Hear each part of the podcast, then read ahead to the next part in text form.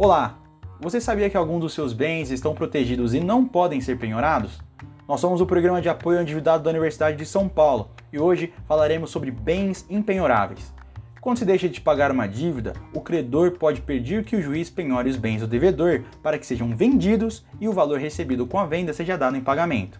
Porém, há bens que são protegidos dessa penhora por sua importância social. Os bens de família, como objetos pessoais, aliança de casamento, móveis, ferramentas de trabalho, seguro de vida e outros. A mais importante dessas exceções é o imóvel onde a família mora, que é especialmente protegido de quaisquer dívidas, por seu caráter de subsistência. Fique atento, se você der o bem de família em garantia, ele deixa de ser protegido e você irá perdê-lo.